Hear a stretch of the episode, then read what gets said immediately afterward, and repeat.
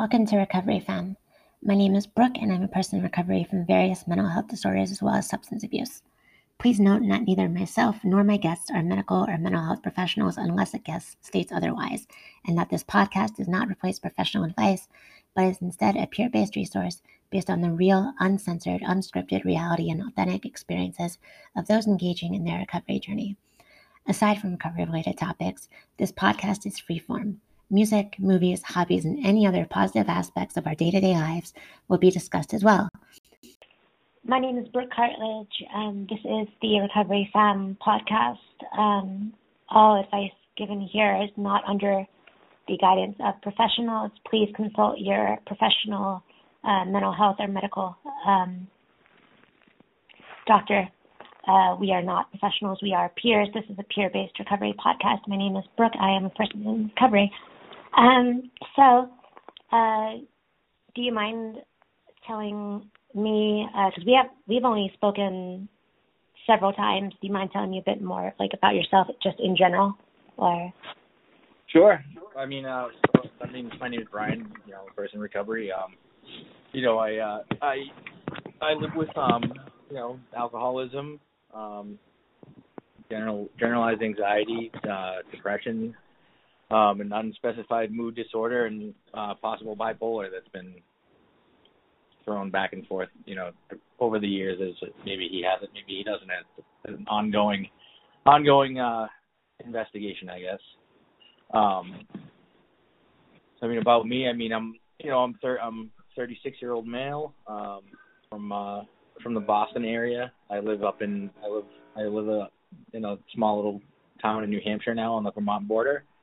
Um, currently, I'm uh, working um, or sort of working at a hospital, and I'm actually um, transitioning into a new job at a um, at a recovery center um, fairly soon here. Oh wow! What's your uh, job at the hospital? Uh, my job at the hospital is a um, central monitoring technician. So anyone that is um, that deemed necessary that they be hooked up to 24 hour um, 24/7 um, EKG monitoring. Um, oh, okay. We have a we have a we have a room where we look at their heart rates and trends and um, track their their rates, rhythms, any anomalies, anything that you know lethal rhythms are obviously not um, are are not good. Um, and you know those are luckily not very those don't happen too often, but um, but you know we're just keeping track of those things and you know it's mo- a lot of people coming in getting pacemakers, things like that, or having some work done, and just kind of you know keeping an extra eye out on them for, for their providers. Yeah, I was always under the impression that that was done by a nurse. I guess not. No, no, no, no, no, no. I am not a nurse. Um, I have like basic life skills, like training, things like that. You know, first aid. Um, right. I'm not. I'm, I'm not a nurse. I do some patient care, but not. I do not have a nursing degree.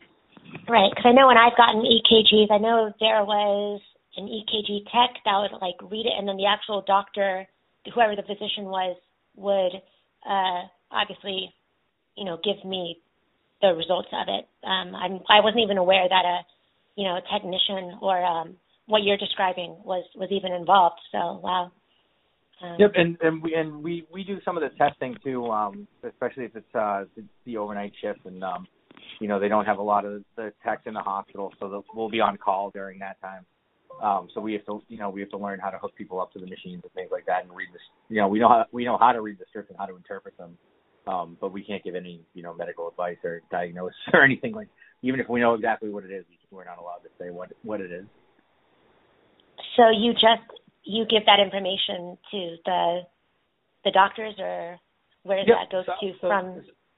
So they look at exa- they look exactly at the same thing that we do, and um, you know the a lot of the doc, you know, the cardiac doctors are people that are looking at this stuff all the time, so they don't usually right. have many questions. But there's um, you know, there's people on different on different units in the hospital that are hooked up to EKG that their physicians and their doctors might not necessarily be, um, you know, looking at these kind of readings every day, and they might have questions. So like that's where like my role kind of comes into play because like, they'll come to us sometimes because we look at this stuff all for 12 hours a day, you know, and yeah. so like we so we we know this stuff. So you know they'll come in and say, hey, this kind of looks like this one rhythm, but it it almost kind of looks like it. uh, You know, it looks like this one. You know, what you know, what's your opinion? Um, and you know, and so I mean, there is some there's some training to it where it's like you know we can't just we can't just kind of like stroll in and not you know not pay attention. Yeah, Um, exactly. you know, I mean, it is, it is patient care at the end of the day. Um, but you know, and it's a and it's a team effort thing that's cool because a lot of the doctors are, are really cool too. Like they'll come in and explain like um if someone had has just had like a weird run of like like AFib or like V-tach or something like that, they'll be like, "Oh, did you see that?" and they'll pull it back up on the screen and like show us exactly what was happening and like explain stuff further than like what the little lines on the uh on the readout are telling us. Right, right. Yeah. Um, as far as, I mean, I recognize your number from uh, California. Do you have any connection with California? Because I'm from there, so I was just curious. In California? Oh no, do you mean six three zero? No, your uh, I don't want to say it out loud, but your uh, your uh, area code. Oh, six oh three? I'll say it aloud, I don't mind. Six oh three. Oh no, this is uh oh I guess um the app uses a San Francisco number because this is a San Francisco number that I'm talking to you on right now. Um, that's weird. I didn't Oh, notice yeah. that until right now. Oh yeah, no, no, yeah, no. I have no, I have a New Hampshire number. Oh, okay, Uh, right. I don't. know. I don't. I don't have. I don't have any ties to San Francisco or the Bay Area or anything like that. yeah, I'm like I'm looking at this and I'm like, this but, is I mean, the San Metallica, Francisco number. so- Metallica is my favorite band. I know they're based out of San Francisco, but that's about it. Metallica, yeah, I do like some. I do like some uh, Black Album and some uh, Ride the Lightning. Yep. yep. Yeah. Yeah. Yeah. yeah, I uh I don't know, as far as, like I've always wanted to get into medicine, um, but unfortunately I've gone to uh some veterinary programs. I've you know, I've gone to a couple R uh not RN but LVN classes and uh before the shutdown I was gonna um Did you say doing yeah, LVN, licensed vocational LV? nursing. Oh, okay, okay. I thought I, I thought you said I couldn't tell if you said P or V. Oh no! And uh, before the uh, lockdown happened, I was in, and I was going to start uh, EMT training uh, for uh, obviously you know paramedic at um, Allegheny County until that got shut down. So now it's just been. Uh, I mean, I'm technically enrolled somewhere, but just uh, not trying to make excuses. But the the mental health stuff is sort of taken over priority right now, unfortunately. But my background is in. Uh, audio engineering. So I have my associates from uh, LA Film School uh, in sound engineering. That's pretty much all I've known my whole life. And um, oh, cool. I actually I actually did a year of um audio engineering school at uh, New England Institute of Art in Brookline.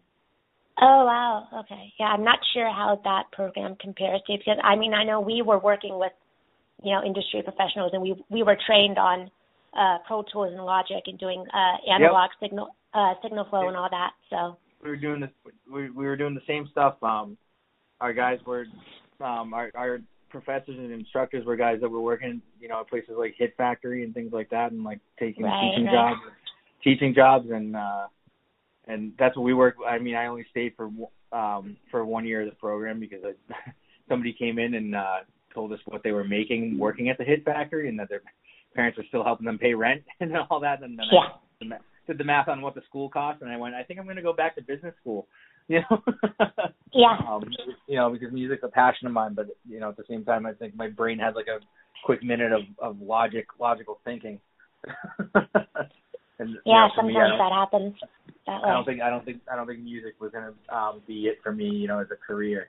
Um, you know, it, I thought it was at one point, and then I. Yeah, You know, I mean that's the thing that of- nobody really tells you about that industry is that once you go into it for the business purpose, um, actually getting in is a lot more difficult than it seems at first glance, and that's actually why I never fully pursued a career as an audio engineer was because you have to network, you have to know people, and that was the part of the business that I just could not, uh, you know, grasp successfully, unfortunately. So, I mean, I love doing it, and if a client you know, if someone wants to be my client, then I'll, you know, of course I'll take them up on that offer. But as far as like working in a studio and, you know, those type of uh gig jobs, um, it's a lot more difficult to come by than um than it may seem initially. So it must be really difficult now with uh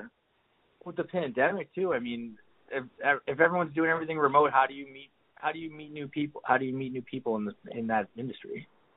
You know. Exactly. That's that's another thing too, especially because all these programs. Everyone already knows on, who they want to work now, with. You so. know. yeah, exactly. I'm just waiting for the vaccine to uh, trickle down to uh, us non uh, non healthcare workers such as myself uh, to get it. Even though I mean I have I'm physically disabled because of my vision, so that may right. bump me up in the list, but I'm not even sure at this point. So Um, and what state do you live in now? Are you in California or in Pennsylvania? right now, Pennsylvania. And so you're a resident. Of, so how how is how is Pennsylvania treating? Like how what is their um like protocol? Like what you know every state's got like their own code or like you know people are like playing one B or you know whatever it is. Yeah, I Like, where know you- that. Where um, do you sit on that list? I looked.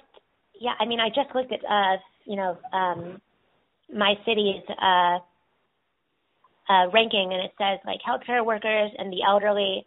It is not specified, at least from what I saw, uh, people with disabilities or just the general public. Uh, so I, I'm thinking maybe May or June, but I'm not even entirely sure.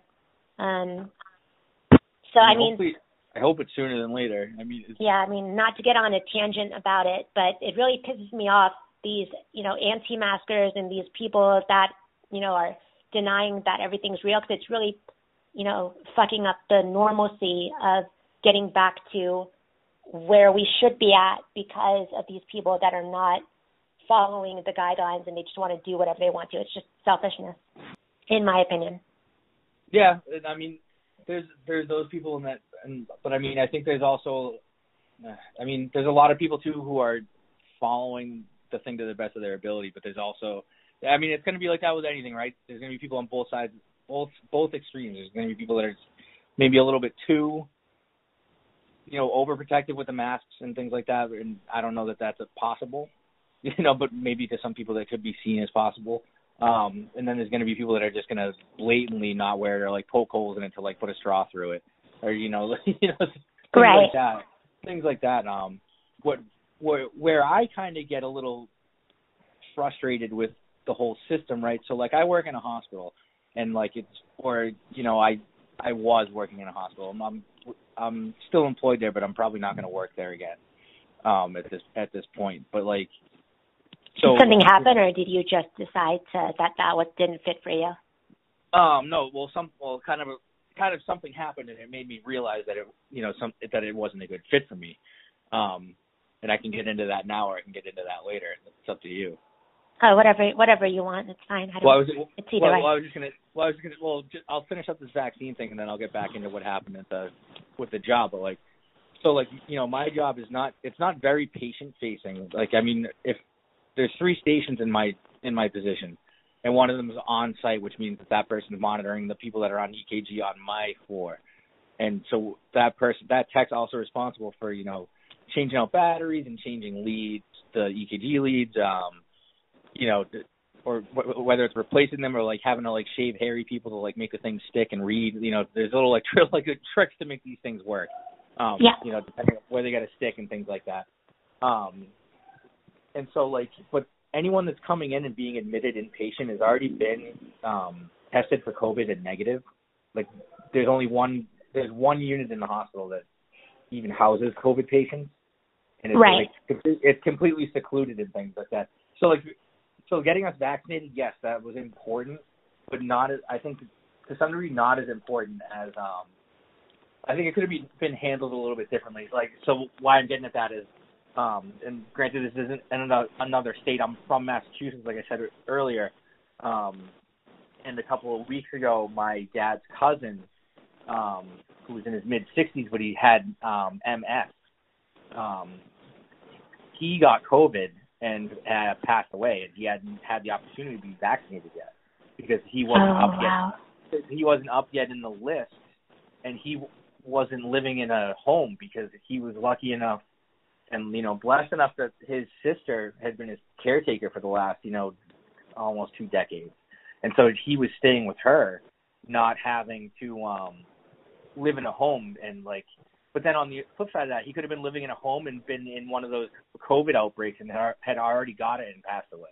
You know, so it's it's hard to really like say what how it would have went, but like the, um, I, there's some level of frustration where like I couldn't even give up my vaccine for somebody else. Like you know what I mean? Like even if I wanted to, that wasn't like an option. Right. I, I had I didn't have to get we the, the hospital didn't require us to get vaccinated for COVID. Oh, wow, really? Yep, it was personal choice. You did not have to get vaccinated. You still had to get screened every day when you came in, um, but you didn't have to. You didn't have to get vaccinated if you didn't want to because you know it's, it's a new thing. They they they I guess they can't force force it on people, you know. Or um, but it's weird because I think they make people get the flu shot. So it's kind of. Or I, I don't know, I don't know. possibly because the flu shot is, you know, much more established than Yeah. relatively Well, new worked- vaccine. But I worked, but I worked for a different hospital before, and um, they're, they're and this was you know a few years before COVID, so like that wasn't even an issue. But their thing was you could either get the flu shot and they put a little sticker on your ID badge that says you know with a year on it, um, or you had to wear a mask. Right. um, and you know now it's like you got to wear a mask anyway, so it's like you might as well you know get the flu shot. But uh, but no, we weren't required to get the COVID shot. I mean, I don't. I think I know maybe a couple of people that didn't get it, but um, they were also looking to just retire anyway. They didn't want to work anymore during the pandemic. Because a lot of people got pushed into early retirement. They Yeah. either high high risk or lived with someone high risk, or you know didn't want to be responsible for spreading anything. You know, and you know which is understandable. I wouldn't want to be responsible for that either. You know. And it, you No, know, I don't think any. I don't think anyone would. super careful. I've been super careful since this thing started, and I and I started working in that field. You know, it was just like I was already careful, and then it was like I had to all of a sudden up my game, and that's coming from somebody that was not careful careful with that stuff at all. Right, you know, before that, you know, because I just wasn't, you know, of the right like sound mind to even care. Yeah, I had. I mean, I had a family member that got it, and they ended up. uh Thank God, they ended up recovering. Um Yeah. But it was still really frightening to me. I was like really worried. Yeah. So Well, I mean, you hear you hear someone gets it now, and you don't know what that means. You know, like you don't know what the extent of it's going to be. You don't know if they're going to have no symptoms at all.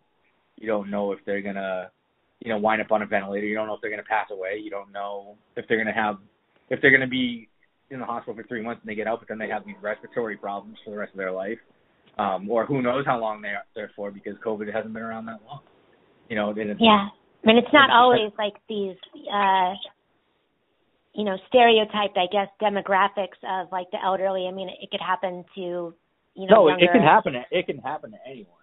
Right. um, you know, it's just it's just less likely that it's going to happen to somebody that's healthy, younger, um, that doesn't have any you know autoimmune is- issues, um, or you know weak immune you know weak immune systems, things like that, or you know people that get sick or, or just get sick a lot, um, or you know people or people that are putting themselves in themselves in like at risk situations, you know, like high risk to like be infected by anything, not necessarily just COVID. Um, Yeah. You know, there's, there's there's people that you know live on the edge a little, a little bit more than other people, I suppose. You know, and um, Yeah, did you hear uh when Joe Rogan was asked when if he would get it, he was like, "No, I don't need to get some uh COVID vaccine. I'm I'm healthy. I don't need that." And it's just like everyone everyone just roasted him. I fucking love Joe Rogan. I, I just say that because he'll just say whatever the hell he he, he wants. You know what I mean? And I, I I don't I don't know what that guy believes in half the time. I know he believes in DMT, and um, I know I remember he, a roommate of mine one time started putting uh butter in his coffee because he was listening to Joe Rogan. But I just remember him from Fear Factor, and uh, I I don't listen to a lot of Joe Rogan. I just I hear quotes from him every now and then. I'm just like, you've changed so much in the last 20 years. I don't either. I know he's he's into psilocybin, and I know he has a really successful podcast. That's all I really know about him. yeah, yeah. I don't really, I don't really care. I don't care too much for him. Um, I don't either. I, I thought he, I, and like I said, like Fear Factor was he was one of the guys on like a Man Show or something, right? Back back in the day. Was that his? I never his, watched that, but I think so. It sounds vaguely was, familiar.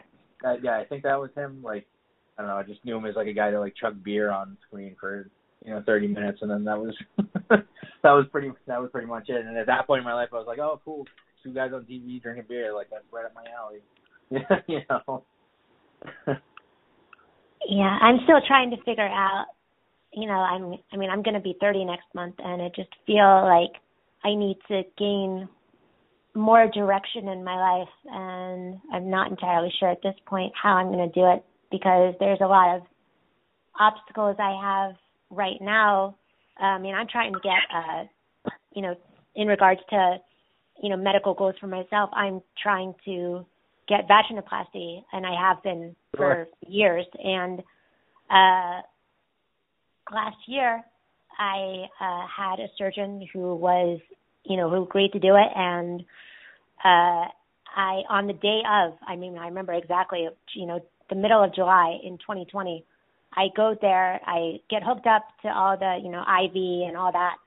She comes in the room, and I've, you know, I told the story in, you know, the support groups before, but she basically comes in the room and she's like, "No, your labs are not up to snuff. Your potassium, potassium's too low, uh, yada yada."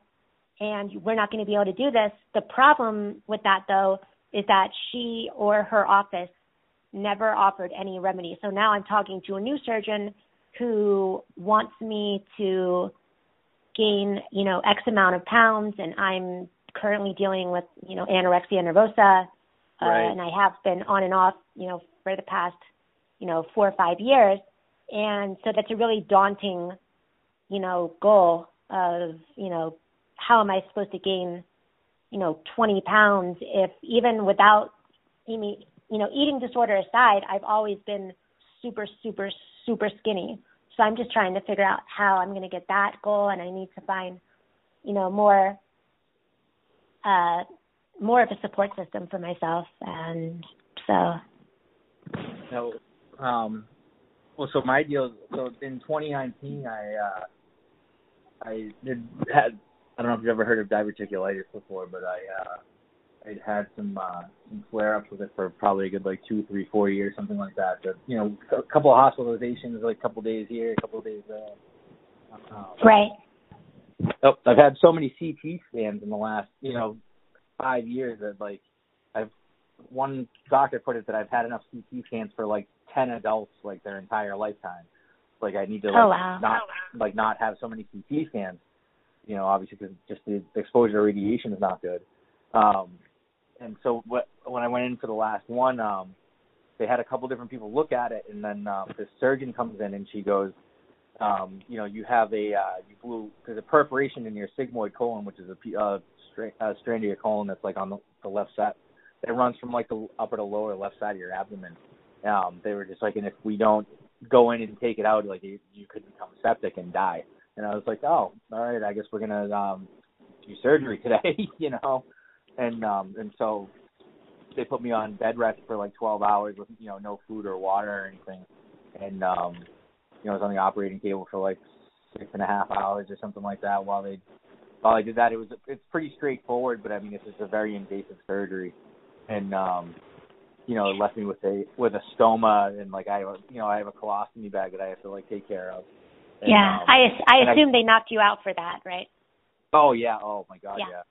Yeah I woke up and like I had no idea where. I, like they like asked you know how, like when you they ask you like do you know where you are like who's the president and stuff like it took me a couple minutes to oh, wow. to, yeah.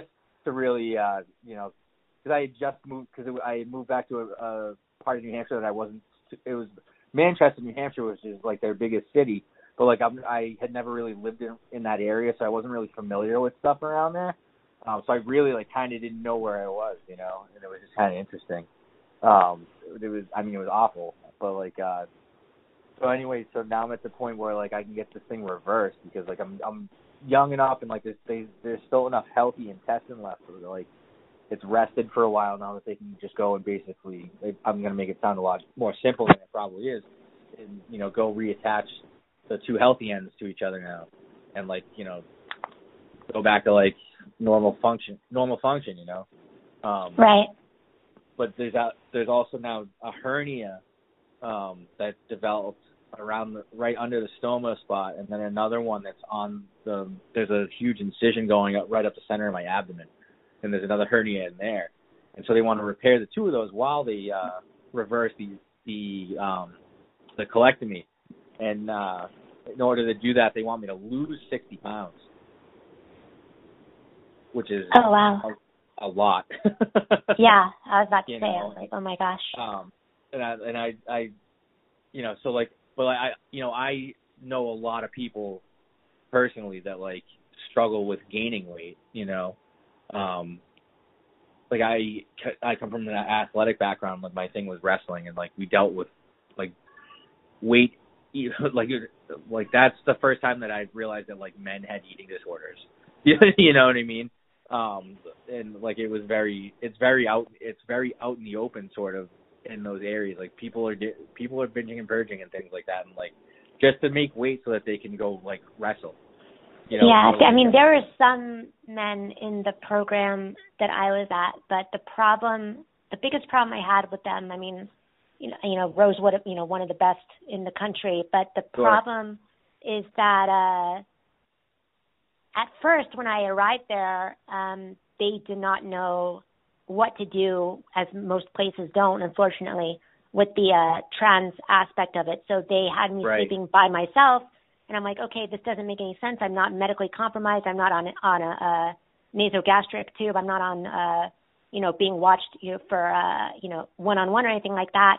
So why am I right. in this private bedroom? So I asked my therapist, and he very bluntly tells me, well, they don't want someone with, you know, tra- what's traditionally male, you know, genitalia right. in a room with a females. I'm like, I am a female. I mean, I've done, I've changed everything legally, and this was done back in like 2012. Why are you so hung up on it? And I actually had to threaten a lawsuit before things really you know, changed. So. And what what year was that that you were in that? You, I so was. You, you had uh, everything changed in in 2012. Yeah, the, I I was in the treatment center uh, from the beginning of March 2017 to the end of April 2017. Oh, so but it was five. It was like a whole five years after you had made all these legal changes, right? Oh yeah. Oh God, yeah. No, I've been on, and then Yeah. I've been on uh, estrogen Right, the, the uh. February of 2012. So I mean, it did it didn't even make any sense to me. So I mean, just the whole. I actually had to pro- leave Arizona. Like I had to leave prob- Arizona after I left. So And then probably in there, like you know, company policies and paperwork. It probably you know, it, you know, you know, standard operating procedures and policies or whatever. It probably says like you know we are a LG what is it, LGBTQ like plus like like um friendly yeah, like we we're like, inclusive like we, and we yeah. accept we accept all people you know what i mean like i'm, I'm Yeah. sure it says that all over the place yeah, it turns or, out or did uh, it you know not you know? all people, but many uh, companies and you know treatment centers I've been to that uh, say things of that nature. When it comes down to it, uh, in my experience, that's never really been. It's actually made it worse. So, um, and you know there is no middle ground when it comes to something like that, and that's part of the reason you know getting this surgery is so crucial to me. Not only you know because of my own you know unfortunate feelings I have towards that part of my body, but the Sure. societal uh, aspect of that as well. Sure. So, um, so part of my, you know, my history and background is that, like, um, you know, after after the first couple residential, um, you know, addiction treatment centers I went to, I actually wound up uh, being the, the director of operations at one, and um, I was just trying. I just thought of this. You can probably hear my cat in the background. She, she's relatively new. Um, she, uh, yeah, she's seven months and she she wants to get out, but we have a little allergy issue at home, so she doesn't. She's not really allowed out of the uh out of the room too much. We're gonna try and get her to calm down a little bit. Wait, she's allergic or you are? No, no, uh, my roommate. Oh, okay. Um, so I try to keep her keep her kind of locked in here, which which isn't her favorite activity a lot of the time, especially this time of night. Um, but uh, what I was what I was saying is when I was working at that at that facility, um, we had we had somebody come in who, um, you know, she had she had not even start she had changed her all of her you know uh, legal documents and things like that, identification, name, um, you yeah. know, gender, all, all that kind of thing, and um, you know hadn't had any surgery done, hadn't had any therapy done even started yet. Um, and the way that we we said, you know, we're open to anyone coming here. Why don't you come and see if it's a good fit for you? Like we like we were more than willing to like, and because, um, you know, like we were more than willing to have to have her come there. You know what I mean? And um, but it was we weren't really set up for it, so it would have been a new experience for like everyone you know, and so like we were like, let's see how like we're all for it. Like let's see if we can make this work. And um, you know, after kind of like a meet and greet and like, you know, um she stayed at the property for like a week, you know, like inclusive with everyone, not like not tucked away, um, or anything like that. And like there were no there were no reports of like anyone, you know, any kind of like um bullying or like, you know, um, you know, any like discriminatory or, or like anything like that. Um, and um, she just decided at the end of the week, she was like, you know what, you have a great facility here. She was like, I just don't think it's the right fit for me.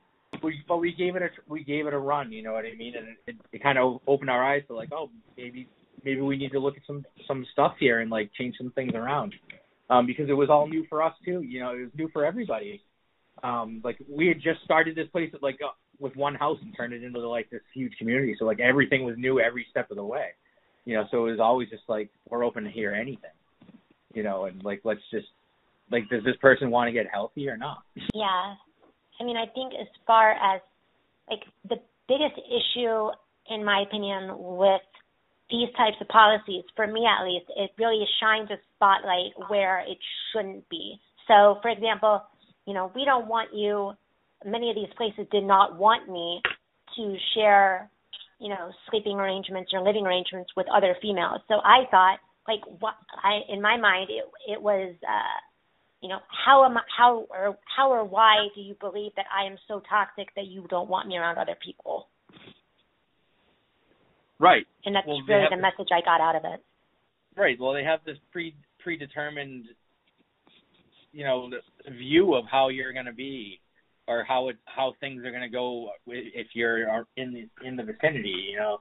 And um you know, and I think you know they call that in, in um, you know, there's a, a term for that called like contempt prior to investigation, right? Like if they're right. they've already made up they've already made up their mind before they did any research, you know, and like it's and that's why I was like, you know, when with like the situation when that happened to us, at, you know, in New Hampshire when someone wanted to come there, it's like, well, let's bring them in and see what happens. You know, like why like why even just why question it? Let's like let's just lay everything out there and like just see what happens. You know, and I think it's coming coming at things from a place of like compassion and acceptance, and you know, just wanting people like like caring about the human condition, right? You know, like yeah, because there's this really like bizarre implication that what I would I would do something or I would you know act in some sort of malicious nature. I've never done that. I would never do that, and I don't know right. what would cause them to believe something like that. I think I think there's a lot of people that work in you know human service type you know field. Um, you know whether it's a facility or um, you know some kind yeah. of um, state office. You know a lot of like you know health and human services things like offices like that that should not be working in places like that because they don't care about the people at the end of the day. They're in there because they got a sweet they do it. job. They do it for a paycheck. Yeah. Yeah, exactly. And if you're doing that kind of work for a paycheck, like you shouldn't like like sorry like I'm sorry, but you shouldn't be in that line of work. You know. Yeah, I mean I've had like the, uh, the paychecks and the paychecks a nice bonus, but like that that shouldn't be what what motivates you to get out of bed in the morning. If you want to get yeah. motivated, if your paycheck's gonna be the motivator, go get a job in sales. Yeah, I mean I remember back in like 20, and this was like, and there was a uh, you know another roommate that I was uh, that I shared a room with, obviously, but I paid for my part of the room or whatever. But um, long story short, she finds out about me and she, you know, flips her shit, and all of the housemates, all the everyone else in that house, sided with her over me, and I actually had to uh, break my uh, lease early because I'm I didn't feel safe. So. Oh wow. I didn't. I mean, she had her own. You could tell, not to judge anyone, but you could tell that she had her own issues. But at the same time, she was talking about, you know, filing some lawsuit against me. She was talking about, you know, taking legal action. There's actually another issue uh, before that with a different uh, girl, and she ended up, um, like she, not backhanded me, but she did that thing where the person's hand goes up in your face and it hits you, kind of. Um, and I oh, considered like, that. Oh, like it, like it, like almost like, almost like full stop when it gets to the face, but like just like a little like they call it like a love tap. Yeah, you're like waving someone off, and but it actually hit me, so I considered yeah, that okay, to be. Yeah. Uh, I actually made a report for, or I tried to at least, uh, make a report for battery, and I and I shit you not, the officer that I spoke with on the phone that day was like, uh, verbatim, well, you're an adult, right? You shouldn't expect us to come down there and mommy and daddy you. Right. And I'm like, wait a minute, what? That's how you're going to respond to so, my so reporting so it sounds like you had like a lot of like, uh, like like obviously there's you know a lot of um people that are obviously uneducated around like around like who you are as a person, right? And then like yeah and like your like your story and then like but it almost sounds like there's a lot of people who are like over the top like not just uneducated but like just straight up ignorant or like combative or uh you know not not friendly to to people from your like your community you know what i mean oh hell no no that's very it's actually gotten to the point almost where not just myself but i'm sure many other people in my community uh, go into these types of interactions expecting, you know, to like not, expecting like retal- like some kind of like retaliation or like some kind of like situation. Yeah, to, like, exactly. Happen. See, well, it, well, it's just funny. I, I I use the word funny a lot for no reason. Like I don't know why I use that word, but like um, so my that's, first that's funny. But yeah, right, right. And so like my first experience with some with with anyone um that was a trans person was um growing up in school. Um they um you know, this was a female that um you know, I knew her yeah, well I knew him at his entire life as Rachel.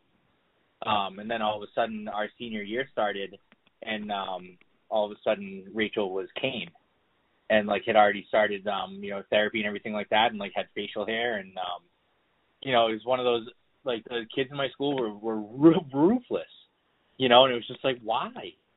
Like, you know what I mean? Like, what, like, what, what is this doing for you?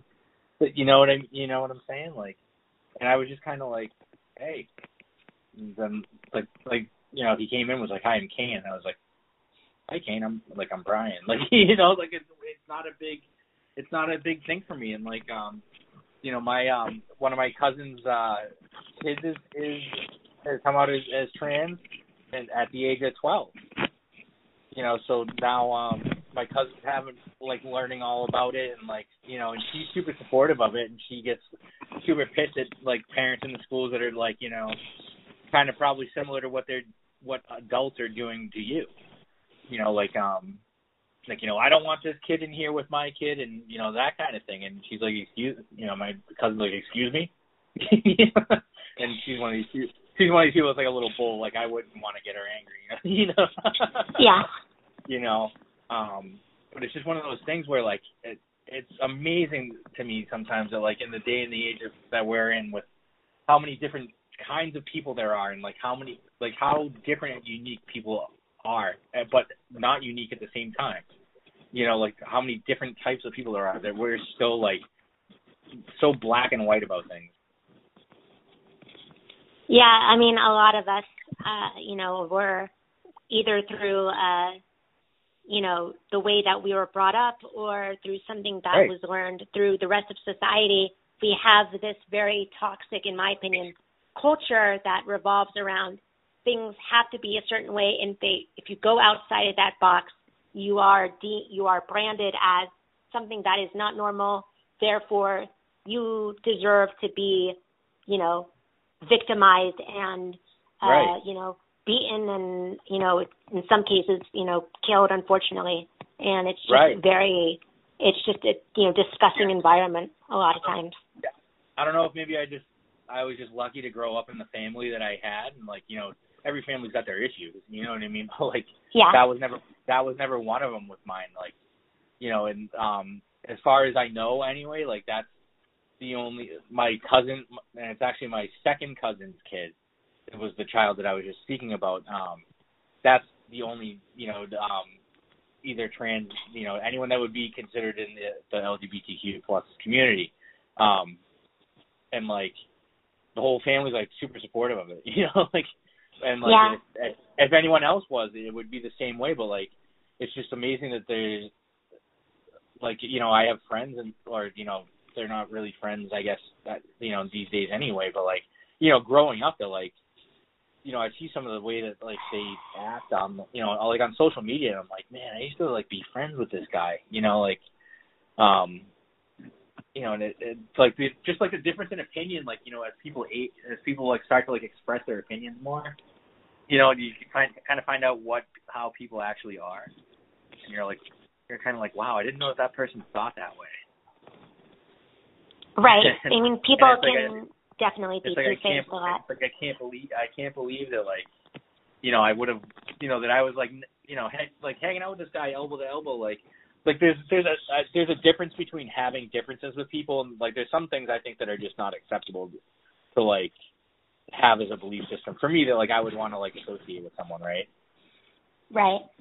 Like I don't like I don't want to hang out with people that that are that are like openly racist or like openly have problem with like trans people. Like I don't think that that's like personally I don't think that's okay.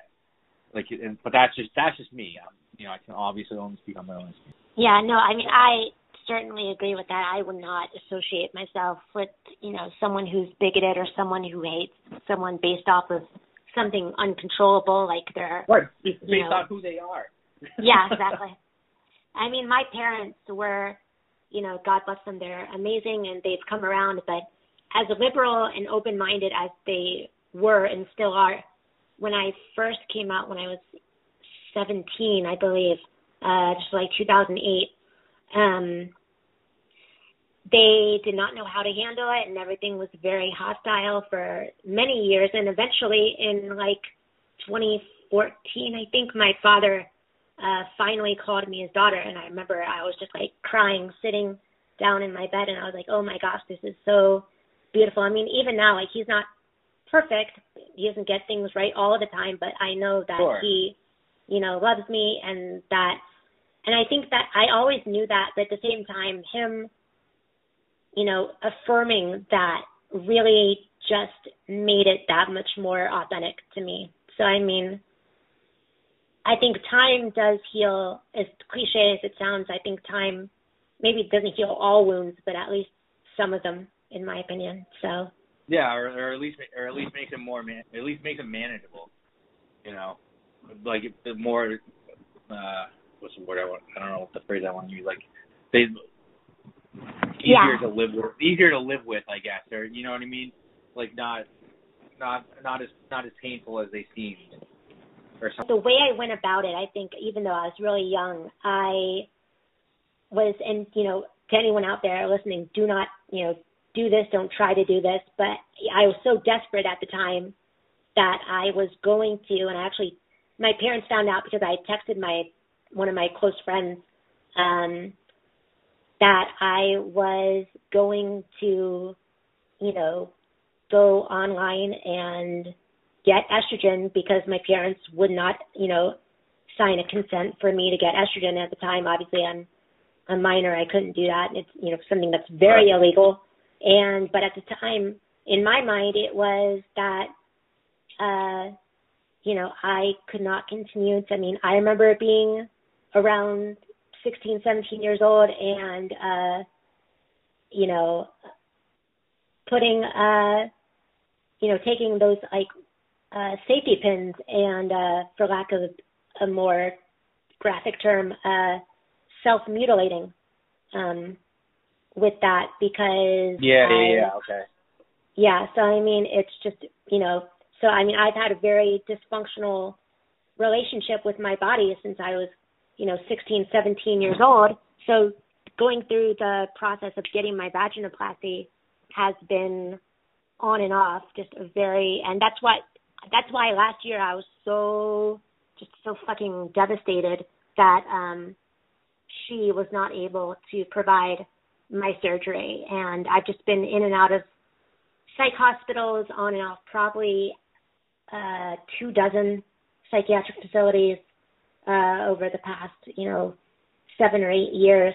And um, and I even uh, back in August, I was taken for the anorexia. I was taken to a crisis center, Mhm. and um, I to- I spoke to the psychiatrist, and she was like, "Well, uh, how can I help you?" And I'm like, "Well, I don't mean any disrespect, but you really cannot help me Yeah, you can.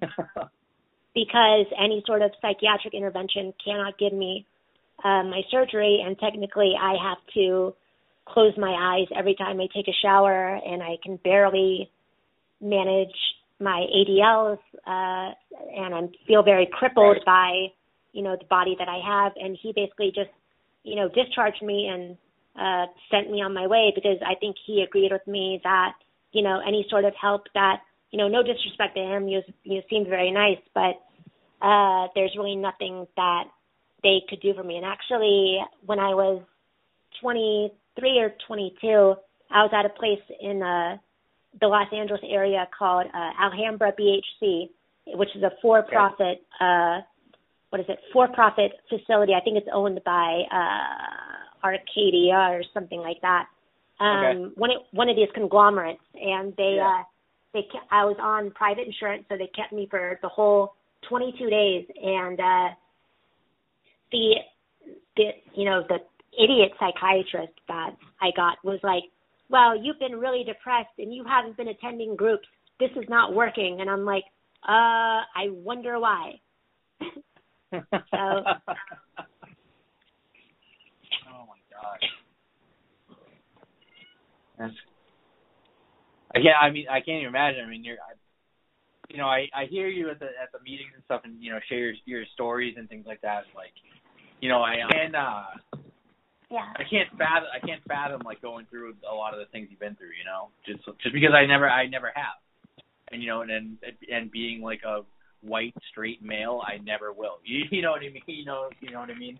And it's like I try really hard to like um be empathetic for like you know things that people talk about that like will never happen because I am who I am. You know. Sorry, the cat the cat's crying. Aw. Uh, Hi, Kitty. Don't cry. Don't cry, Kitty. yeah, We love you. Kitty. She, she, she, uh, she's great. Uh, she was great all day today. She, we had, uh, I made her bre- I made her breakfast and put it on a plate. She loves human food, Yeah. so. I, so I made her like, like I had, like I made myself like some pancakes and like eggs and stuff like that. So I, like, I made her a little tiny pancake and like cut it up into little cat pieces, and like uh, a little little bit of potato. She, but she really does. She she'll try to eat everything that I can eat. Popcorn, pizza. She doesn't care.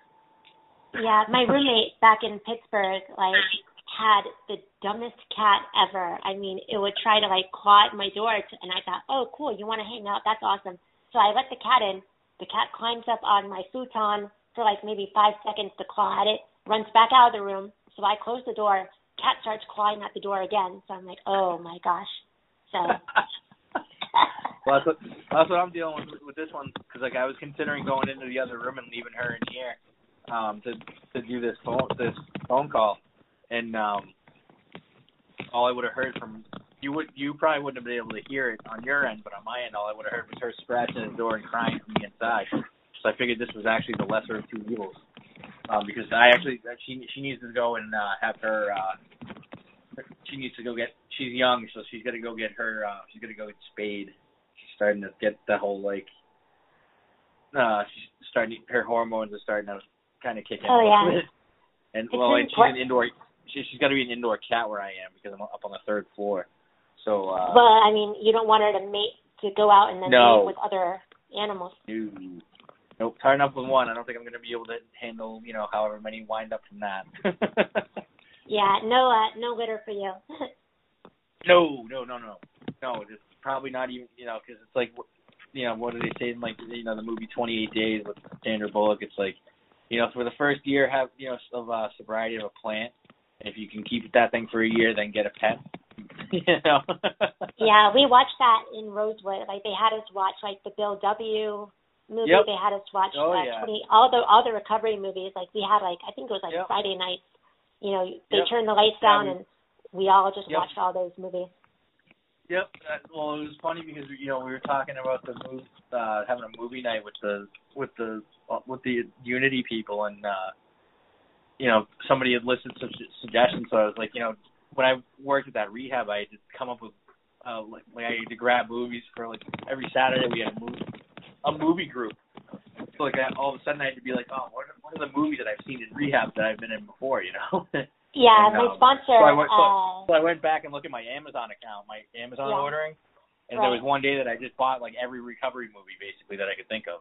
So that's what that's what that's where my list came from. yeah, my sponsor, who's actually part of uh, you know Unity, she and she shares Oh, a lot cool. too. Uh, she actually is running, and you probably saw this in the Discord.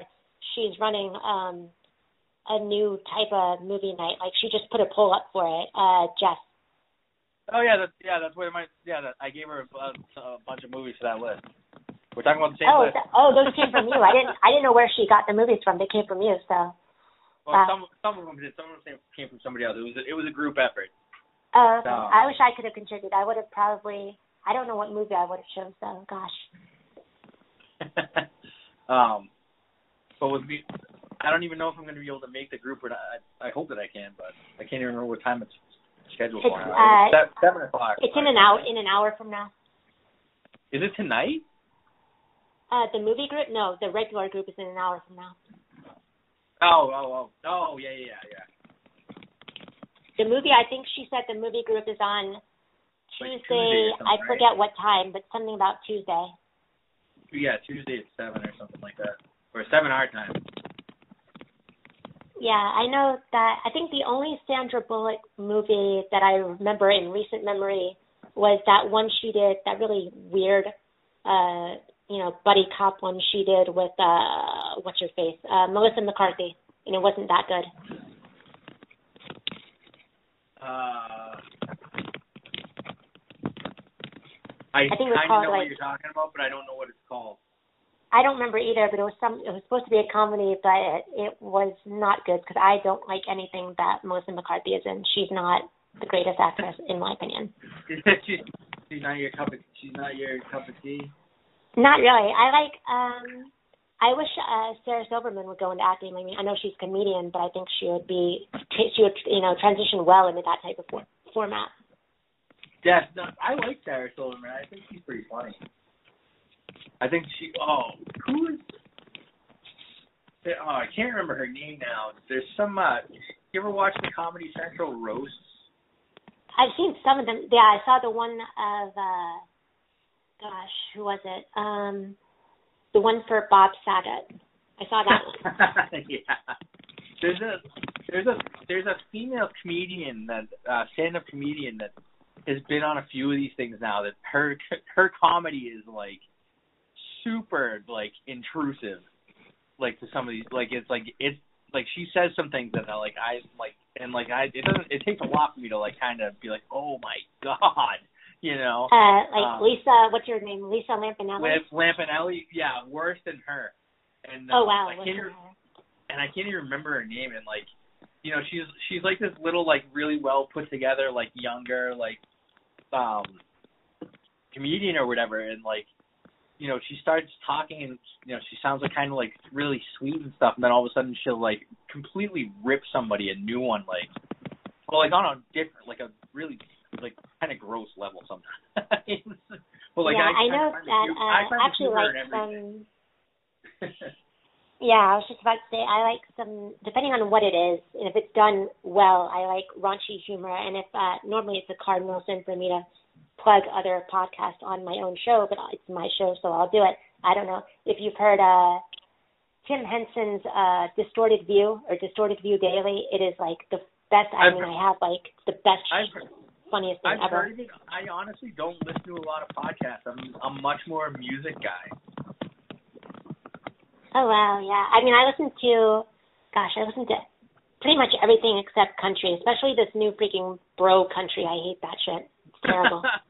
Well, it's funny. Like they call this stuff country. I'm like, can you guys just call it like like pop rock? Like just call it what it is, right? With like a little twang. You know. oh, like, I'm uh, listening to my Lil Wayne mixtape, bumping on the stereo, 808s bumping. I'm like, what the hell is this? Right. but well, I mean, like I, you know, I I pretty much I was I was brought up a couple decades too late. You know, like I should have been like in like the '80s thrash metal. Like that's when I should have been in my 20s. You know, but that didn't that didn't pan out. But that's still Wait, that's how still much older are you than than me? I'm 36. Oh, okay. I'm not much. I'm not much older than you. Um, I feel But I- old. I'm gonna be. Oh my gosh, I'm gonna be freaking thirty. Except it's gonna be a big birthday, but I don't know how to celebrate it because everything's in lockdown. So right? exactly, yeah. you and just Maybe it on the on the meetings I can celebrate it. New Year, New Year's was fun on the meetings. I was, I went. I think I went to almost all seven of them that day, and uh yeah, the countdown was my best part. yeah, the countdown was cool. We had like they unmuted. They, well, I don't want to put anyone on blast, but we. I cannot confirm or deny if we were unmuted at the end of the meeting after midnight, and um, you know, there wasn't many of us left at that point. But like we were like talking for a little while and just kind of like hanging out. But it was it was cool because like you know people like at the beginning of the day were like I don't know what I'm gonna do and like you know kind of like fuck New Year's and like this is stupid, and then like and then like you know a couple of meetings later like people all of a sudden have like 2021 like glasses on or like they have like a, a noise maker randomly or like just yeah, like and that's something, the something little you know and like yeah, you know that's I, the messed up thing about it too is the people that are like, oh, like you know, 2021, it's a new day, and I'm like, yeah, because yesterday was Tuesday, like. right right well and that's when I really started like so like I've been like painting rocks in recovery right and like Right. and that's that's when I really started like kind of doing it again. Was like because it was something that I had been doing, then I stopped, and then like all of a sudden I was just like I was starting to get bored again, you know. And it was just Yeah. Oh, like because it was like the dead of winter, so I was like, what do I do? And so I basically just started doing every little activity that I learned like in rehab, so like you know free time. And so I've been like uh you know painting rocks and like doing little canvas things and like uh friendship bracelets and whatever, and I just mailed them to people for the hell of it. Oh, that's so sweet. and like well it was unfortunate because i've been waiting on uh you know some more steady work because it turns out that mailing one person a rock is, is like six Oh. bucks and that adds up but after like ten people want a rock you know and um not knowing how much money we bring in that month or whatever I mean, at least they appreciated it, or I hope they did. oh yeah no they oh they, of course they do. I, I just still got a bunch of people from the meetings that are uh you know they they asked me they asked me if they could have them like a month ago and like they're they're all done. I just gotta get them in the mail. I'm just sitting on their address i've got their ad like stuff all printed out. It's just gotta go. Yeah.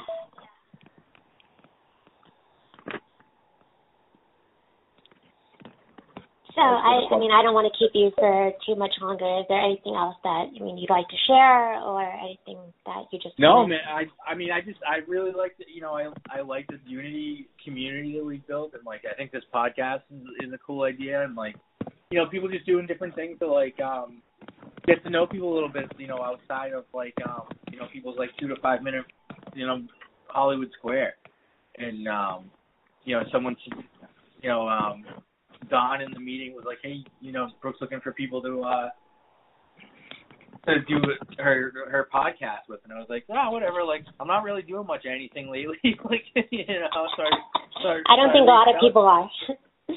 What's that?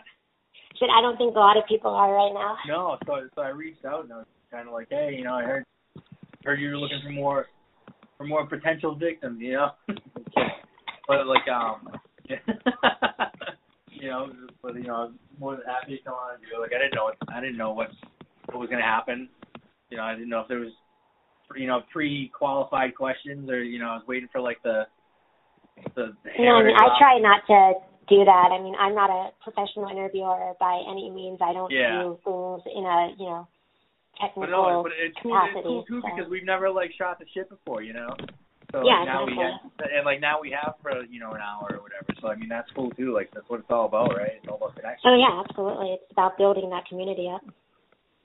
you know, and like, and I've been able to, you know, and I've met a lot of, I've met a lot of awesome people in this group, and like, it's made me like more enthusiastic and energetic about meeting other people. Like, you know, I've been, you know, I go to other fellowships and I do other things for my recovery, and like, it's gotten me to like start explore like um other group, other like, you know, like other twelve step groups that aren't necessarily in my backyard. Like I've been going to um this at a meeting at midnight that I've been going to that I'm actually I just started in their back to basics workshop today. It goes for four you know, they- they run it every month, it's a four week thing. Um and then I, I've already signed up to do their tech host training, so I'm gonna be like um being like co-host of their meetings and like sign up for like service positions and um you know just trying to like get involved. Yeah, I think I'm probably I once the summer starts and maybe I might start uh doing maybe buy like a uh I don't drive, but maybe I buy like a bicycle, start doing DoorDash on the side or something like that. I don't know because you know I don't I don't want it to interfere with uh the SSI, so it's kind of a factor into it as well. But I think if I try to do something at least like volunteer or part time, just something to get my I need something to get myself out of my head because unfortunately Yeah. it's just been marinating all these negative, distorted thoughts, and Yep. I just need more structure Yep. in my life. Yeah, well, I, I can't wait for the ice to melt. Like, I'm ready to go start hiking again. Like, you know, I used to run like a ton of Spartan race, and I was talking about that with people in the chat today about how like now I live near Killington, Vermont again, which is like one of the one of their hardest, if not their hardest race venue. And like, you know, I haven't done it for a few years because of the surgery. Like, I didn't want to like, not that I can't. I don't have any restrictions. I just don't feel comfortable doing stuff that I used to do. And um, but this year I think I'm going to go back and tackle it. It's in September, so I got like six months to get ready, and uh, Right. we'll see what happens. Yeah. so yeah, um, it was yeah, it was awesome and fantastic just getting to know you more and talking to you. yeah, and no, uh, yeah, so I hope to uh, see you. Uh, are you still going to the other meetings tonight, or? Yeah, I'll I'll probably go to the I'll probably go to I might go to the next two. If anything, I'll be at the next one, the one at nine. Um, Yeah. Because I do go to that midnight meeting now, so it's kind of tough going like to the eleven and then right into the midnight, especially where I got to be up for work in the morning. Um, but I really like yeah, that by midnight midnight I'm so I'm like gonna really So I'm gonna try tired and by still go to midnight. that. Yeah, exactly. But it's like I don't do much at this job where I'm just screening. I'm screening people for COVID, and I sit in a chair. You know, so it's like I don't have to do much. Um, Yeah. As long as I can get there, as long as I get there, I'm good. You know. Um, Right, exactly. and I'm and I'm really like gung ho about about meetings right now. So I I try I try and stay on top of that while while I'm like really into it. You know, so that like it'll make it easier for me to keep going on days that I don't want to. Yeah, I'm just waiting until the end of August when I can get my uh one year done. Yeah, that'll be Yeah. that'll be good. Yeah, I've got um you know my my sobriety date right now is November eleventh, twenty twenty. Um you know, a little over three months or something. Or almost almost four months I guess.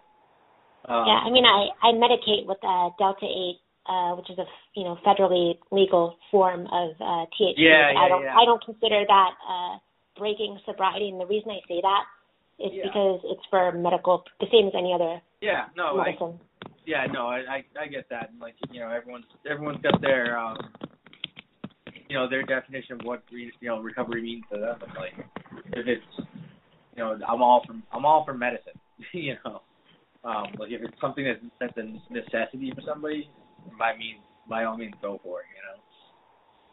Yeah, I mean they're wanting to- talking about like changing and this is really pissing me off too. Like they're talking about changing the legislation to actually outlaw it so you have to get a medical card, you have to get actual uh, Delta 9, I believe it's called, the traditional form of uh, cannabis. Um, so Really? I may end up having to just move back to uh, move back to California where it's recreational. Um, Oh, because wow. right now with this uh, Delta 8, um, it's under the 2018 Agriculture Act. So if you're over 21, it's just like any other product. But now they're talking about, of course, they, somebody has to go and ruin something that, I mean, it's just so ass backwards to me that cigarettes and alcohol are, you know, legal and they have these giant, you know, businesses behind them and they kill countless people and marijuana, as far as I know, hasn't contributed to any sort of casualty like that. I mean, I may be, I may be wrong, but I don't. No, I mean, if some of these old, if some of these old white dudes in in politics, right, would like listen to their like, a couple, I don't want to use the word burnout, but like a couple of their like burnout like like grandkids or something like that that like they keep tucked away for like publicity reasons, like they might be like striking a gold mine, you know, when they want because like they back these other companies because of revenue, right? They need the tax money. You know, it's like there's plenty of tax money to be had here. you know, people are gonna come and buy this stuff. You know? Oh yeah, no, California, California has you know cannabis tax when you go to a dispensary. So Right. I mean, Well, it's like well, it's like you know, I'm I'm from Massachusetts, and now all my all my friends down there have it. yeah, I mean, my doctor here uh recommended me for it, but I don't have a Pennsylvania ID, so I can't quite. Oh, Uh, all right, because you have to in state. Yeah, I still have my California state ID, so. But regardless, um, yeah, it was just super nice talking to you once again, and uh, I hope to see you uh, later on, and I hope you have uh, you know a beautiful, uh, fantastic, wonderful uh, rest of your evening. So. Um, all right, hey, you you too, Brooke. It was nice getting to know you a little bit more. Yeah, definitely. Thank you so much. All right, you enjoy your night. You too. Bye. Right, bye.